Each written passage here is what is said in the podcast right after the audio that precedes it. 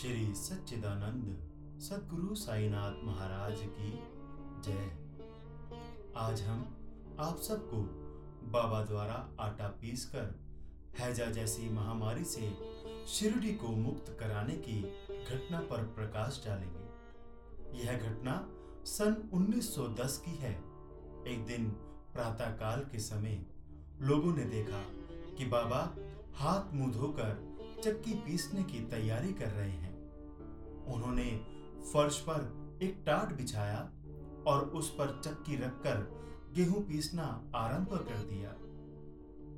सब विचार करने लगे कि बाबा के तो परिवार है नहीं और ना ही उनके पास कोई रहता है। फिर उन्हें गेहूँ पीसने की आवश्यकता ही क्या है?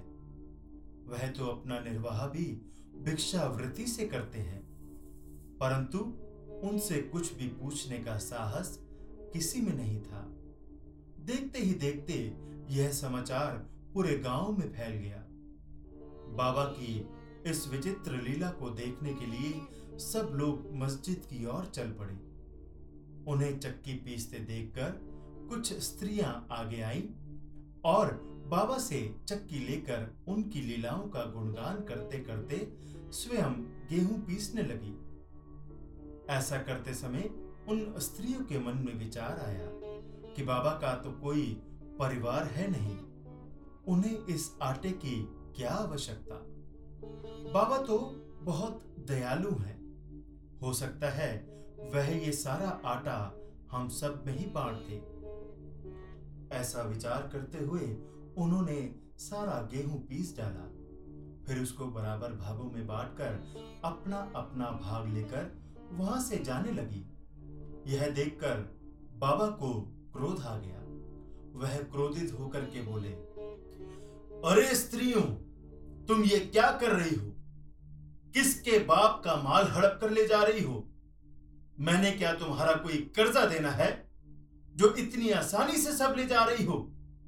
बाबा के क्रोध के आगे सब भयभीत हो गए। फिर बाबा कुछ शांत होकर बोले अच्छा अब एक काम करो।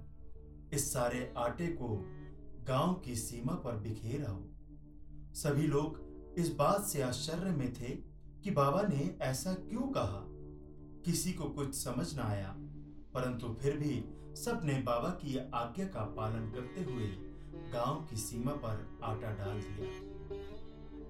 यथार्थ में बाबा के ऐसा करने का कारण यह था कि उस समय हर जगह हैजा फैला हुआ था।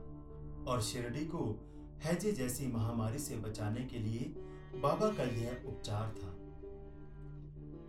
यथार्थ में जो कुछ भी पीसा गया था, वह गेहूँ नहीं, हैजा था, जिसे पीस कर नष्ट कर दिया गया था।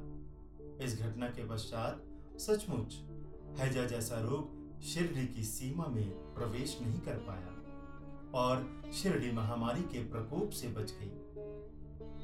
बाबा शिरडी में साठ वर्षों तक रहे और उन्होंने आटा पीसने का कार्य प्राय प्रतिदिन ही किया। यहाँ आटा पीसने का अभिप्राय गेहूँ पीसने से नहीं, वरन अपने भक्तों के पाप कर्मों, दुर्भाग्यों, मानसिक तथा शारीरिक तापों से था। बाबा का विचार था कि चक्की के दो पार्टों में से ऊपर का पार्ट भक्ति तथा नीचे का पार्ट क्रम है। चक्की की मुठिया जिससे पकड़कर वे पीसते थे, उसे वे ज्ञान मानते थे। उनका दृढ़ विश्वास था कि जब तक मनुष्य के हृदय से आसक्ति, घृणा और अहंकार नष्ट नहीं होता, तब तक ज्ञान तथा आत्मानुभूति संभव नहीं है। डमरू बजेगा, दरबार खुलेगा, सबको सदगुरु का दर्शन होगा।